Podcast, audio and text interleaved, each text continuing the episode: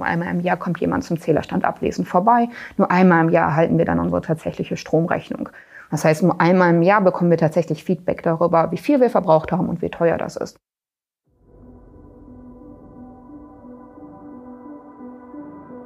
Wirtschaft, Forschung, Debatten.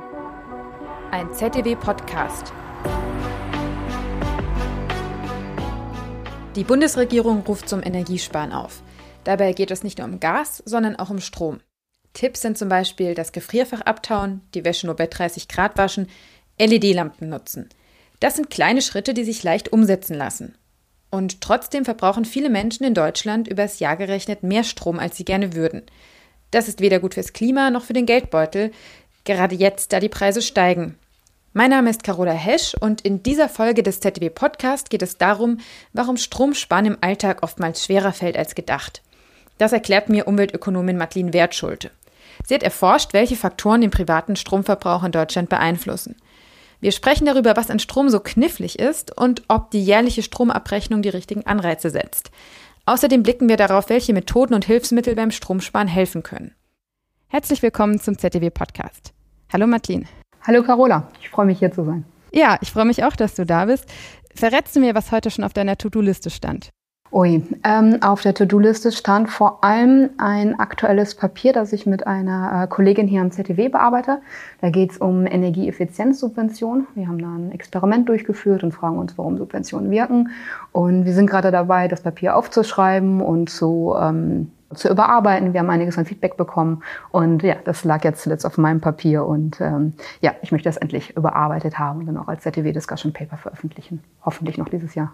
Also das ist deine aktuelle Forschung. Wir sprechen ja heute auch über eine Form des Energiesparens, allerdings genauer über Strom. Und ich habe auch gerade gesagt, dass der Strompreis steigt. Aber ehrlich gesagt weiß ich gar nicht, wie hoch er aktuell ist. Und ich weiß auch nicht, was ein hoher Preis für Strom wäre. Stehe ich mit diesem Unwissen alleine da? Äh, nein, eigentlich nicht. Ich glaube, so geht es ganz, ganz vielen Leuten. Jetzt gerade akut in der Krise ist, glaube ich, die die Sichtbarkeit und die Wahrnehmung von Strom deutlich höher, als sie sonst war. Aber gerade wenn wir über Nicht-Krisenzeiten nachdenken, ist das Wissen über Strompreise, Strommengen, wie hoch ist eigentlich meine Stromrechnung, wie viel habe ich konsumiert, wo ich setze ich meinen Stromverbrauch zusammen. Ich glaube, das geht ganz vielen Menschen so, auch inklusive mir, dass es da eigentlich schwierig ist, so einen genauen Überblick zu behalten. Und wie lässt sich das erklären, dass ich und anscheinend auch viele andere Leute kein Bewusstsein dafür haben?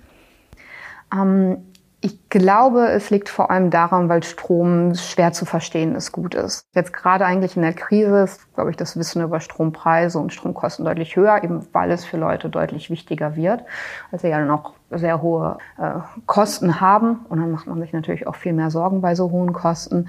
Ansonsten ist es vor allem bei Strom, wie gesagt, das Problem, dass es ganz schwer zu verstehendes Gut ist. Wir konsumieren ja eigentlich auch keinen Strom. Was wir konsumieren, sind die sogenannten ähm, Services aus Strom. Das heißt, wir konsumieren, dass wir eine gewaschene Wäsche haben. Wir konsumieren, dass wir einen Kühlschrank haben, der unsere Lebensmittel kühlt. Äh, wir konsumieren, dass wir abends Fernsehen schauen können. Und das alles wird natürlich mit Strom produziert. Aber zu verstehen, wie sich Strom in diesen Service übersetzt, zu verstehen, ähm, naja, was ist denn eine Kilowattstunde Strom? Wie viele Stunden Fernsehen kriege ich für eine Kilowattstunde Strom? Und dann nochmal, wie viel zahle ich für diese Kilowattstunde Strom? Das sind viele Faktoren, die gleichzeitig zusammenkommen, die das sehr schwer zu verstehen machen. Und wie viel Strom kann ich sparen, wenn ich den Fernseher 10% dunkler stelle zum Beispiel? Genau, auch sowas zum Beispiel. Zumal das sind häufig dann eher kleine Beträge, Centbeträge. Und ähm, das ist auch eine Sache von Strom, dass sich diese vielen kleinen Einsparungen aufsummieren. Also ähm, Fernseher ausschalten oder den Standby ausschalten spart mir vielleicht 10 Cent, ohne jetzt selbst den genauen Betrag zu kennen. Licht ausschalten spart mir nochmal 10 Cent. Und dann gibt es diese vielen kleinen Beträge und man denkt sich vielleicht, ja, mein Gott, die 10 Cent, das ist jetzt nicht so wichtig. Aber bei Strom summieren sich dann halt diese kleinen Beträge auf und am Ende des Jahres ist es dann doch eine recht große Stromrechnung. Es ist ja schon interessant. Bei Benzin, also einem anderen Energieträger, können viele Leute die tagesaktuellen Preise auf den Cent genau nennen. Und bei Strom ist es so anders. Was ist der Unterschied? Ähm, ich glaube, da sind viele Dinge. Wie gesagt, das eine ist, diese, dass sich der Stromverbrauch aus diesen vielen einzelnen Elementen zusammensetzt. Ein anderer wichtiger Unterschied ist, und das ist ähm, ein Teil meiner Forschung hier am ZTW, ist die unterschiedliche Art, wie Strom und zum Beispiel Benzin abgerechnet wird Bei Benziner Tankstelle ist es so, ich tanke das Auto und ich zahle sofort dafür. So gibt es einen viel direkteren Bezug zwischen ähm, Zahlen und Konsumieren. Das ist bei Strom ja komplett anders. Im Strom haben wir ähm, die jährliche Abrechnung in aller Regel in Deutschland. Das heißt, wir haben zwar diese monatlichen Abschlagszahlung, 40, 50 Euro, vielleicht auch mehr, ähm, aber ist nur einmal im Jahr so, dass wir tatsächlich unseren Zählerstand übermitteln oder nur einmal im Jahr kommt jemand zum Zählerstand ablesen vorbei. Nur einmal im Jahr erhalten wir dann unsere tatsächliche Stromrechnung. Das heißt, nur einmal im Jahr bekommen wir tatsächlich Feedback darüber, wie viel wir verbraucht haben und wie teuer das ist. Und das ist bei Strom ganz besonders und anders als jetzt zum Beispiel bei Benzin oder auch dem Einkauf von Tomaten im Supermarkt. Meinst du, es würde das Bewusstsein zum Beispiel für den Stromverbrauch stärken, wenn man wie bei Benzin prepaid ähm, Strom kaufen würde, also im Vorhinein zahlen müsste? Ja, das würde es. Ähm, da gibt es eine Studie zu, die ähm, Kollege und ich angefertigt haben. Ähm, wir haben eine Umfrage durchgeführt in Deutschland, die Haushalte befragt, ähm, haben dann sowohl ihre Stromrechnung gesehen, das heißt, wir haben deren Verbrauch gesehen und wir haben uns dann aber vor allem gefragt, gibt es vielleicht dadurch, dass wir nur einmal im Jahr die Stromrechnung zahlen, führt das dazu, dass wir gegebenenfalls mehr verbrauchen. Und was wir in dieser Studie finden, ist ja, ich kann da gerne noch mal im Detail genauer zu reden, aber ja, wir finden eigentlich, wir würden weniger verbrauchen, wenn es häufiger eine Abrechnung geben würde. Ja, lass uns gerne über die Studie mal sprechen. Also du hast gesagt, ihr habt eine Umfrage durchgeführt und was habt ihr die Teilnehmenden da gefragt? Genau, also die Umfrage, das waren ähm, sogenannte Face-to-Face-Interviews. Das heißt, wir haben Interviewer durch Deutschland geschickt und diese Interviewer haben die Haushalte befragt, haben dort von den Haushalten ihre, ja, die letzte Energierechnung sollten die Haushalte äh, vorzeigen, letzte Stromrechnung. Aus der Rechnung konnten wir dann den Stromverbrauch ablesen und wir konnten den Strompreis ablesen, den die Haushalte zahlen. Ähm, zusätzlich war Teil dieser Befragung ähm, sogenannte ökonomische Experimente. Das heißt, die Haushalte mussten verschiedene Entscheidungen treffen, für die sie dann Geld bekommen haben. Im Fokus standen eigentlich zwei Entscheidungen. Das eine, da ging es darum, dass die Haushalte schätzen sollten, was sie glauben, welchen Strompreis sie zahlen. Die Idee war dann zu vergleichen, okay, ist es eher der tatsächliche Strompreis, den die Stromnachfrage beeinflusst, oder ist es mehr der wahrgenommene Strompreis, den wir da abgefragt haben, der die Nachfrage beeinflusst. Das zweite Element ist, dass wir ähm, mit diesen Entscheidungen auch den sogenannten Gegenwartsfokus der Teilnehmer gemessen haben. Kannst du vielleicht erklären, was das ist, der Gegenwartsfokus? Ähm, das ist ein das stammt aus der Verhaltensökonomik. Bezeichnet wird als Gegenwartsfokus, wenn Menschen einen besonderen Fokus auf die Gegenwart legen. Okay, klar, das ergibt sich ein bisschen aus dem Begriff. Ähm, etwas fachspezifischer ausgedrückt ist das, nennen wir das zeitinkonsistentes Diskontieren, was es vielleicht auch nicht so viel klarer macht. Ich nenne ein Beispiel.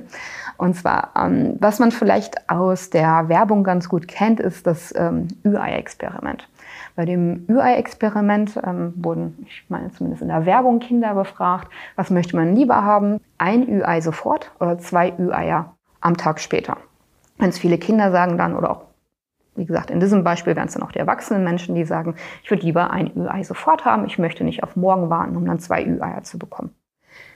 Wenn man jetzt aber dieselben Personen fragt, möchten sie lieber ein Ü-Ei in 50 Tagen haben oder zwei Ü-Eier in 51 Tagen, wählen ganz viele zwei Ü-Eier in 51 Tagen.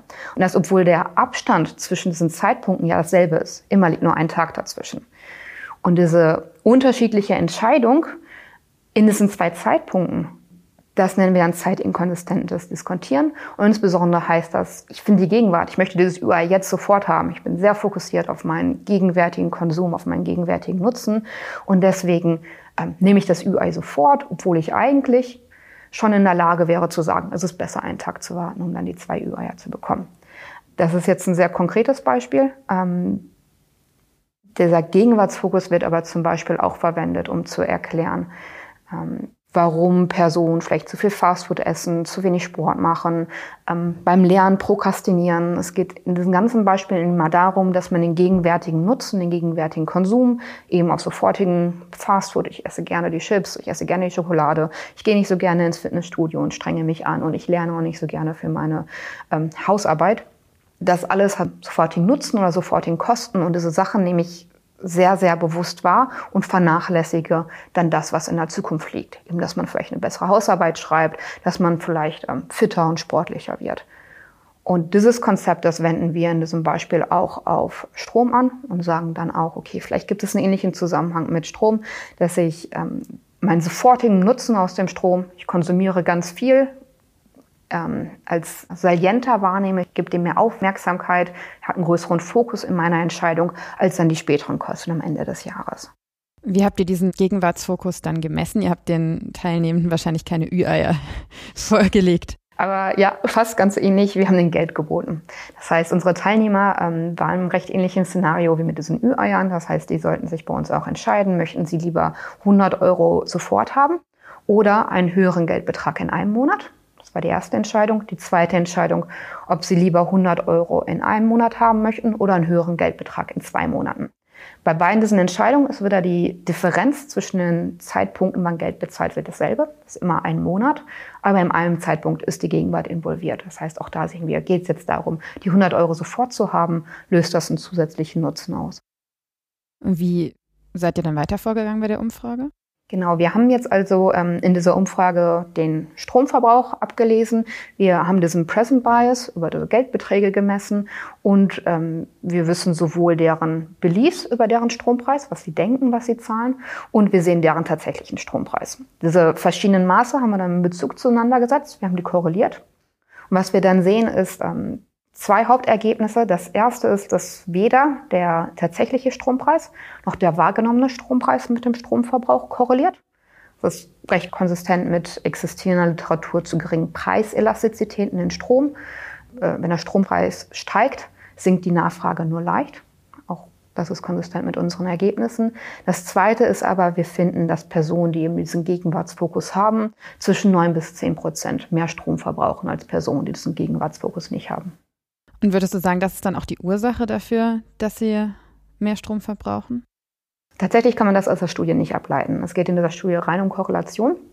Um Beispiel zu nennen, äh, Personen mit Present Bias könnten dazu neigen, geringeres Bildungsniveau zu haben.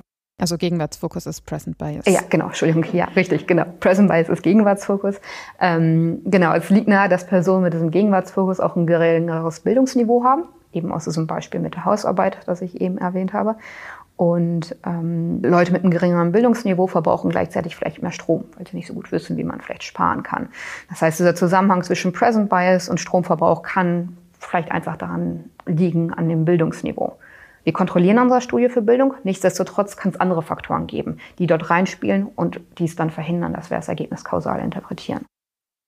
Wie kann man dann herausfinden, was der kausale Zusammenhang ist? Dazu habe ich eine zweite Studie durchgeführt, ähm, die dieses ähm, Ergebnis, was wir dort in dieser Umfrage gefunden haben, ein bisschen untermauert. Und das heißt, in dieser zweiten Studie habe ich ein Laborexperiment durchgeführt.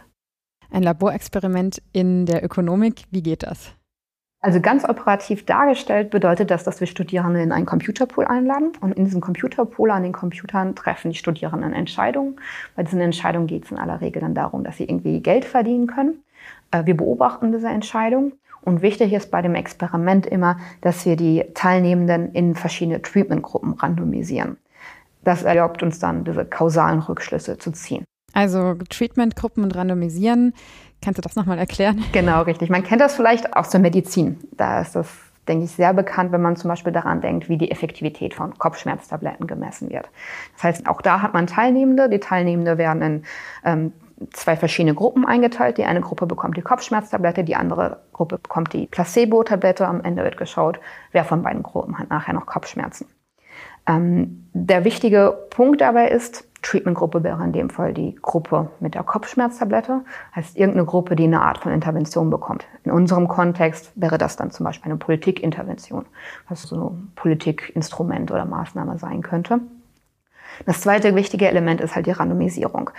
Dadurch, dass die Studierende oder in dem Fall die Teilnehmenden dieser Kopfschmerzstudie in die zwei Gruppen randomisiert werden, sind sie im Durchschnitt identisch. Im Durchschnitt werden die das gleiche Geschlecht haben, das gleiche durchschnittliche Alter, das gleiche durchschnittliche Bildungsniveau. Dadurch, dass man im Durchschnitt die zwei selben Personen sieht, kann man dann genau sagen, okay, Unterschiede im Verhalten lassen sich dann nicht mehr durch Unterschiede in Bildung erklären, weil das ist genau gleich in diesen beiden Gruppen. Eben durch die Randomisierung bei ausreichend großer Teilnehmerzahl.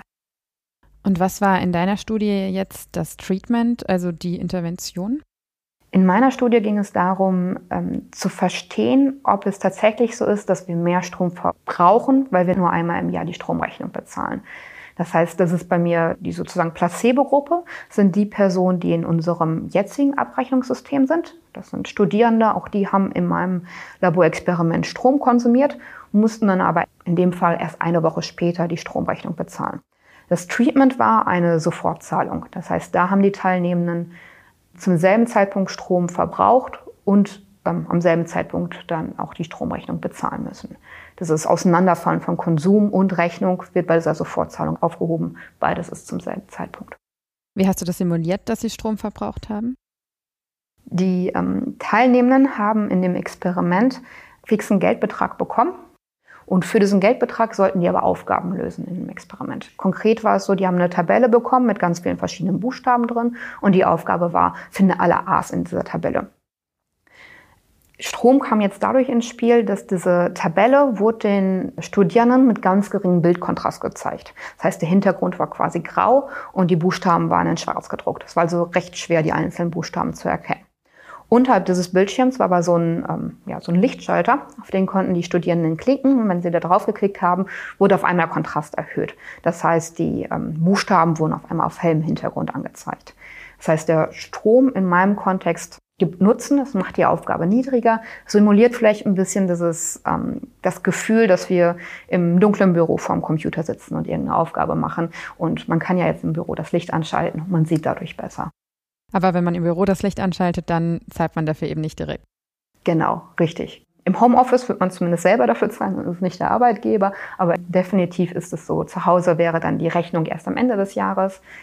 In diesem Fall bei der Placebo-Gruppe am Ende der Woche und in der Treatment-Gruppe. Die mussten sofort noch am selben Tag dafür zahlen, wenn sie das Licht angemacht haben. Und als Ergebnis, was kam da raus? Dass tatsächlich die Studierenden, die ähm, die sofort dafür zahlen mussten, die haben ungefähr 12 Prozent weniger Strom verbraucht. Also tatsächlich gibt es da einen Zusammenhang, dass wenn man sofort dafür zahlt, dass man dann auch weniger verbraucht. Was ganz interessant ist, wenn man genauer reinschaut, okay, woher kommt das jetzt, dass dieser Verbrauch runtergeht, dann ähm, sieht man, dass es ähm, unser höherer Verbrauch in der Gruppe, die später zahlt, vor allem dadurch ausgelöst wird, dass die häufiger das Licht anlassen, wenn man so möchte. Das heißt, die haben diese Aufgabe gelöst also eine dieser Aufgaben gelöst, hatten das Licht noch an, haben das Licht dann aber nicht direkt ausgemacht, bevor sie zur nächsten Aufgabe weiter sind. Das heißt, sie haben das Licht brennen lassen. In etwa so, als würde man in seinem Büro sitzen, ähm, Aufgaben erledigen, das Bürozimmer verlassen, trotzdem das Licht brennen lassen. Das heißt, es ist Konsum, der eigentlich vermeidbar wäre, zumindest ein paar Sekunden, ähm, ein paar Cents an Kosten, die vermeidbar wären, aber es wird nicht gemacht bei dieser Gruppe, die später zahlen muss. Obwohl es ihnen genauso bewusst war wie der anderen Gruppe. Genau, richtig. Das ist auch wichtig und ähm, gerade im Kontext von Laborexperimenten, das bietet den Vorteil, dass man viele Faktoren kontrollieren kann, die die Entscheidung möglicherweise beeinflussen. Sowas wie Information. Ähm, das ist in beiden Gruppen gleich gewesen. Beide Gruppen hatten eigentlich so ein Feedback-System. Beide Gruppen haben in Echtzeit ihre Kosten gesehen.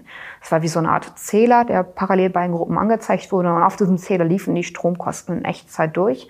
Also nicht nur als Kilowattstunde, sondern auch wirklich. Genau, wirklich in Cent. Genau, liefen die Stromkosten durch. Und ähm, trotzdem hat die Gruppe, die später zahlt, war eher geneigt, diese Kosten zu ignorieren. Das ist ja interessant. Und das ist dann auch ein kausaler Zusammenhang? Ganz genau, weil eben die Studierenden in diese beiden Gruppen randomisiert wurden. Und der einzige Unterschied zwischen diesen beiden Gruppen ist dann eben, wann wird bezahlt. Deswegen kann ich sagen, weil die eine Gruppe sofort gezahlt hat, verbrauchen die weniger. Das ist ja schon äh, wirklich relevant auch, gerade eben politisch. Die Menschen sollen ja jetzt auf jeden Fall Strom sparen. Ich habe schon die Kampagne von der Bundesregierung erwähnt. Und auf den Plakaten heißt es dann zum Beispiel, wer Energie spart, stärkt Deutschlands Unabhängigkeit. Solche Kampagnen sind natürlich eine Möglichkeit, das Verhalten zu beeinflussen, aber was könnte die Politik denn sonst noch machen? Was meinst du? Ähm, ich glaube, eine Sache ist, hast du eben schon ganz kurz angesprochen, das ist mit dem Prepaid-Zahlen. Gibt es, glaube ich, zum Teil auch schon im Strom, dass man seinen Stromzähler zuerst auflädt und dann erst konsumieren kann. Etwas ähnliches wird zum Beispiel bei Kreditkarten auch verwendet. Prepaid-Kreditkarten gibt es oder es wird auch bei Handys eingeführt. Ähm, gibt es ja auch Prepaid-Handykarten. Ein zweites sind allerdings sogenannte Commitment-Technologien. Auch ähm, dazu ein Beispiel, also eine bekannte Commitment-Technologie ist, dass man sich ein Ziel setzt. In diesem Fall ein Ziel auf seinen Stromverbrauch. Das kennt man auch zum Beispiel aus dem Sport machen. Habe ja schon erzählt, auch beim Sport machen spielt dieser Gegenwartsfokus eine Rolle. Ich finde es gerade halt sehr viel bequemer auf dem Sofa. Ich weiß aber, ich sollte Sport machen. Was ich deswegen mache, ich setze mir ein Ziel. Ich gehe dreimal die Woche joggen. Und was ähnliches kann man sich beim Stromverbrauch denken. Ich würde gerne meinen Stromverbrauch reduzieren, weil ich weiß, es ist sehr teuer, aber es fällt mir dann de facto doch am Ende sehr schwer. Was ich also mache, ich setze mir ein Ziel auf den Stromverbrauch. Und wie geht das? Wir haben das auch getestet, auch in der Studie. Ähm, das war ein sogenanntes Feldexperiment. Das heißt, wir haben mit einem Energieversorgungsunternehmen kooperiert. In der Kooperation haben wir eine hm, Energie-App entwickelt. Im Rahmen dieser Energie-App konnten die Leute, die sich die App runtergeladen haben, ihren Zählerstand erfassen, konnten den so einscannen mit dem Handy. So haben wir gesehen, wie viel die tatsächlich verbrauchen. Und auch da haben wir alle Nutzer der App wieder randomisiert. Es gab eine Kontrollgruppe, die einfach nur wie in diesem Placebo-Szenario nur ähm, die Scans von ihrem Zähler schicken konnte. Und es gab die Treatment-Gruppe und die Treatment-Gruppe, die hatte zusätzlich Zugang zu einer Zielsetzungsfunktion. Das heißt, die konnten in der App sagen, ich plane in dem nächsten Monat so und so viel Strom zu verbrauchen. Und dadurch, dass die uns eben regelmäßig Scans ihres Zählers geschickt haben, konnten sie dann auch Feedback bekommen. Ja, du hast dein Ziel erreicht oder nein, das hat leider nicht geklappt. Feldexperiment bedeutet, dass es jetzt nicht unter Laborbedingungen stattgefunden hat. Genau richtig. Das ist die Unterscheidung zwischen diesen verschiedenen Experimentalkategorien. Ähm, es gibt zum, im einen Extrem die Laborexperimente, die eben mit Studierenden in so einem Computerpool, also einem sehr abstrakten, sehr clean Setting stattfinden, wo man ähm, viel Kontrolle hat über alle Dinge, die passieren. Gegensatz ist dann das Feldexperiment. Das findet im naja, im sogenannten Feld statt. Was wir damit meinen, ist draußen in der realen Welt. Das heißt, es nehmen nicht Studierende teil, sondern jeder, der gerne möchte. Ähm, zum Teil wissen die Teilnehmer noch gar nicht genau, dass sie Teil einer Studie sind. Auch das kann ja zum Teil Verhalten verzerren. Und Nachteil ist natürlich, man hat weniger Kontrolle über alles, was außenrum passiert. Du hast jetzt gesagt, ihr habt die aber trotzdem randomisiert. Und wer waren denn eigentlich die Leute, die da teilgenommen haben? Ähm, was wir sehen ist, ähm, wir haben dann auch eine Umfrage durchgeführt unter den Personen, die teilgenommen haben. Der Durchschnitt ist tendenziell eher männlich, ähm, tendenziell eher höheres Bildungsniveau, höheres Einkommen. Ähm, sie haben auch einen geringeren Stromverbrauch als der deutsche Durchschnitt und das bei gleichzeitig größerer Wohnungsgröße. Außerdem sehen wir, dass diese Teilnehmenden weder den Gegenwartsfokus aufweisen, noch eine sogenannte Verlustaversion. Die benötigt man, damit diese Stromsparziele wirken. Man muss avers dagegen sein, dass man das Ziel verfehlt, dass man ähm, dem Verlust, ich würde gerne das Ziel erreichen, dass einem das auf psychologische Art wehtut. Man mag das nicht gerne. Das bezeichnen wir als Verlustaversion. Es ist ein Verlust, dass man nicht erreicht, was man sich vorher als Ziel gesetzt hat. Ja, richtig, genau. Vielleicht nochmal als ein anderes Beispiel. Wenn man zum Beispiel für einen Marathon trainiert und sich vornimmt, den Marathon innerhalb von zwei Stunden zu schaffen, ist das ja auch ein Ziel. Ich möchte das innerhalb von zwei Stunden schaffen. Wenn man jetzt aber dann beim tatsächlichen Marathonlauf zwei Stunden und vier Minuten braucht, ärgert man sich vielleicht, weil man sich denkt, Mist, jetzt habe ich doch gerade mein Ziel verpasst. Und das bezeichnen wir als Verlustaversion, dass man sich dann ärgert. Und das würden auch unsere Stromsparziele effektiv gestalten, wenn man sich vornimmt, ich möchte im nächsten Monat 100 Kilowattstunden verbrauchen. Dann verbraucht man aber tatsächlich 105 Kilowattstunden, dass man sich dann ärgert und sagt, Mist, ich hätte doch gerne weniger verbraucht. Wenn eure Teilnehmenden diese Verlustaversion jetzt nicht so hatten, funktioniert das dann überhaupt bei Ihnen mit der App? Tatsächlich finden wir nicht, dass ähm, die Gruppe, die Zugang zur Zielsetzungsfunktion hatte, irgendwie signifikant Strom einspart. Oder anders ausgedrückt, wir finden keinen Unterschied zwischen unseren beiden Gruppen. Die Ziele waren in unserem Kontext nicht effektiv. Und ja, ganz genau wie du sagst, wir vermuten, dass es daran liegt, dass sich eben die falschen Teilnehmer in diese App reingewählt haben. Eben Leute, die sowieso schon nicht so viel sparen können, weil sie eben diesen geringeren Stromverbrauch haben, aber auch zusätzlich Leute, die halt eben weder ähm, Probleme haben, Strom einzusparen. Sie haben nicht diesen Gegenwartsfokus und gleichzeitig für die auch die Ziele nicht viel bringen würden, weil sie halt eben nicht verlustavers sind. Das heißt, die Herausforderung bestünde jetzt darin, diese App an Leute heranzutragen, die das noch gar nicht so auf dem Schirm haben mit dem Stromsparen. Ja, richtig, so würde ich das auch sehen. Das ist dann, glaube ich, etwas für, ähm, für zukünftige Forschung, weitere Projekte zum einen besser zu verstehen, ähm, wer selektiert sich in solche Energiesparprogramme ein? Sind es immer die Personen, die schon gar nicht mehr viel sparen können? Und zum anderen dann, wie kann man dieses Selektieren besser gestalten oder wie kann man verschiedene Programme für die Personen zuschneiden, die auch am meisten davon profitieren würden? Aber denkst du, dass es trotzdem ein guter Ansatz wäre für Unternehmen, vielleicht auch eben für politische Maßnahmen mit dieser Zielsetzung zu arbeiten? Ich würde sagen, generell schon. Ähm, also zumindest vom theoretischen Konstrukt sollte es ja funktionieren. Glaube, die kritische Frage ist festzustellen, ähm, wie schafft man es, dass die Personen dann auch dieses Tool nutzen, die davon am meisten profitieren würden. Das kann man ja auch schlecht äh, per Gesetz vorschreiben. Ganz genau so ist es. Am Ende hängt es davon ab, wer sich freiwillig da rein selektiert. Und ähm, wenn das halt immer nur ein gewisser ähm, Stromverbrauchertyp ist, dann wird das schwierig. Wir haben jetzt sehr viel über deine Forschung zum Stromsparen gesprochen. Womit beschäftigst du dich dann aktuell? Du hast es vorhin schon angesprochen, du hast gerade ein Papier auf dem Schreibtisch liegen. Ganz genau, das ist eine Studie mit einer Kollegin hier am ZTW.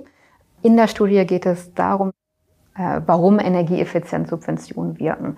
In aller Regel verstehen Ökonomen eine Subvention als eine Preissenkung. Wenn auf irgendwas eine Subvention eingeführt wird, dann sinkt halt der Preis des Gutes. Ähm, es gibt aber zusätzliche ähm, andere, eher psychologische oder auch juristische Literatur, die argumentiert, wenn aber eine Regierung ein Gesetz erlässt, dann hat das auch einen zweiten Effekt.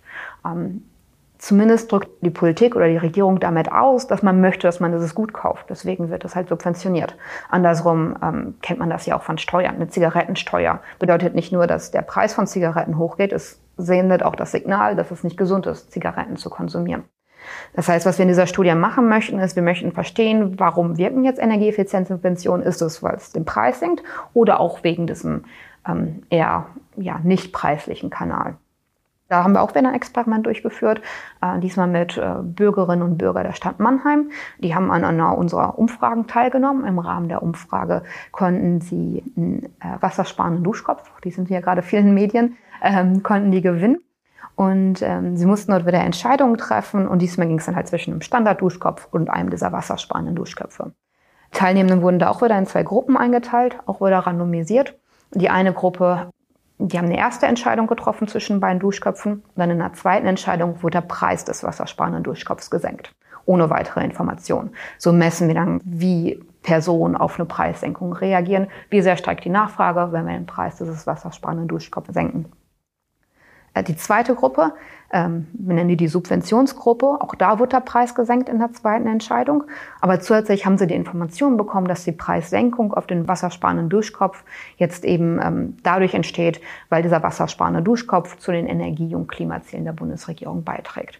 Und dann vergleichen wir das Verhalten diesen beiden Gruppen. Wir sehen, dass unsere Teilnehmer auf Preise reagieren. Wenn wir Preis senken, steigt die Nachfrage. Aber wir sehen gleichzeitig auch, dass sie stärker reagieren, wenn wir sie darüber informieren, warum denn die Preissenkung da ist. Das heißt, wir finden tatsächlich, dass eine Subvention ähm, mehr tut, als einfach nur einen Preis zu senken und dass es tatsächlich so eine Art ähm, ja, Nicht-Preiseffekt gibt, so eine Art normativen Effekt dadurch, dass ähm, informiert wird, dass die Preissenkung durch eine Intervention der Bundesregierung stammt. Interessant, das äh, wirft ja auch schon neue Fragen auf. Ja, definitiv. Genau, in der Richtung ähm, geht es dann vielleicht in Zukunft weiter. Wenn du jetzt an den kommenden Winter denkst, hast du schon eine Vorstellung, wie du selber Energie sparen möchtest? Um, ähm, ja, also das eine, was ich sowieso schon getan habe, ist, äh, Energiesparen ist ja sowohl Gas als auch Stromsparen. Äh, genau, meine Heizung ist bisher immer noch ausgeblieben. Ähm, Stromsparen, auch da sind wir, ähm, mein Partner und ich, ein bisschen ähm, wir haben angefangen, unseren Verbrauch auch da zu reduzieren, schalten häufiger Standby aus, ähm, verwenden die Eco-Programme bei der Waschmaschine. Ich glaube, so die, die üblichen Dinge. Und wenn jetzt äh, eine Freundin dich fragen würde, so, ich würde gerne mehr Strom sparen, aber ich schaffe es nicht, was würdest du ihr dann raten? Also das eine wäre tatsächlich vielleicht, sich ein Ziel zu setzen. Ähm, wie viel möchte man denn überhaupt sparen? Aber ich glaube, wichtig wäre es zusätzlich halt einfach ähm, einen genaueren Blick drauf zu haben, woher stammt denn der Verbrauch. Ähm, es gibt zum Beispiel solche Messgeräte, die kann man in die ähm, Steckdose stecken, also zwischen dem stromverbrauchenden Gerät, meinetwegen dem Kühlschrank, und der Steckdose. Und das Gerät zeigt einem dann an, wie viel dieses Gerät genau verbraucht. Und dadurch kann man genauer Feedback bekommen. Woher kommen denn meine Verbräuche? Sieht man auch besser, wo man einsparen kann. Vielen Dank, Martin. Das hat mir auf jeden Fall auch äh, für meinen Winter zu denken gegeben. Schön, dass du da warst. Vielen Dank für das Gespräch. Es hat mir auch sehr viel Spaß gemacht. Danke auch fürs Zuhören beim ZDW Podcast. Wenn euch der Podcast gefällt, freuen wir uns über eure positive Bewertung auf Spotify oder Apple Podcasts. Habt ihr Fragen oder Anmerkungen? Dann schreibt gerne eine Mail an podcast.zdw.de. Wir sind gespannt auf eure Zuschriften. Wirtschaft Forschung, Debatten. Ein ZDW-Podcast.